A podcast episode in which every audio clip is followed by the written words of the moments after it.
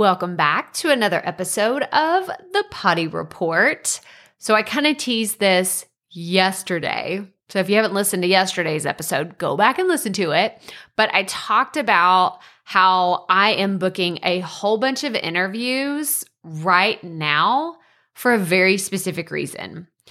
Y'all, spring break is coming up. I know it's it's just February, but spring break is around the corner and summer will be here before we know it. I know you're like, Crystal, what are you talking about? It is February, like it is still somewhat cold outside. I can't really say it's cold outside because the day I'm recording this, it's actually almost it's almost supposed to be 80 degrees here in Houston. So, you know, winter's kind of, you know, a thing of the past already here.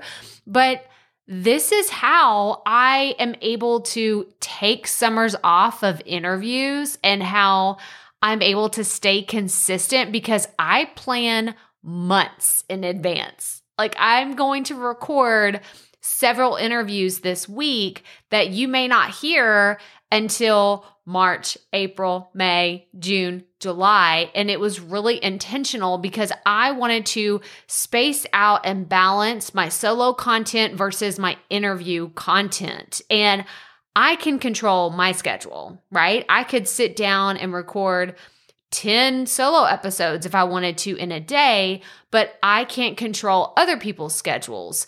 But I can control when I'm available to have these other podcast interviews. So, what I'll be doing over the next few weeks is really bulking up my interviews so that when spring break comes around, so that when summer comes around, I can really take it slow and just go through and edit all the content that I've created. So I'm working on the back end portion of the podcast and not so much the actual recording and planning and scheduling the episodes. I'm doing all that now.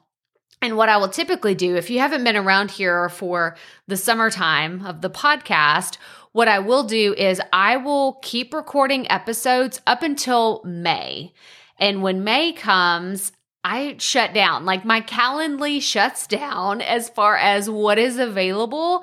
And I'm right now, I'm actually booking out into April for the podcast. But June, July, August, it, there's no availability for interviews. I don't do interviews in the summer because that's my time with my kids. And I don't like to say to the kids, like, hey, we can't you know, go to the zoo or plan something, or I can't take you to your soccer camp or, you know, whatever it is that they have going on because I have an interview.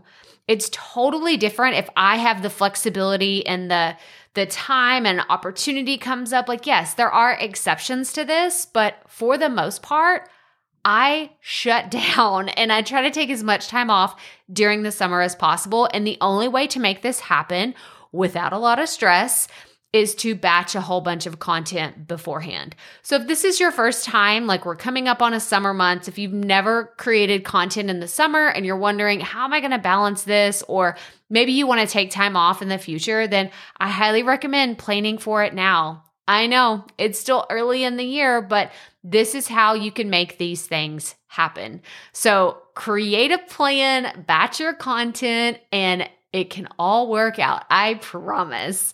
But that's all I have for you today. So, as always, remember keep it fresh, keep it fun, and just keep going.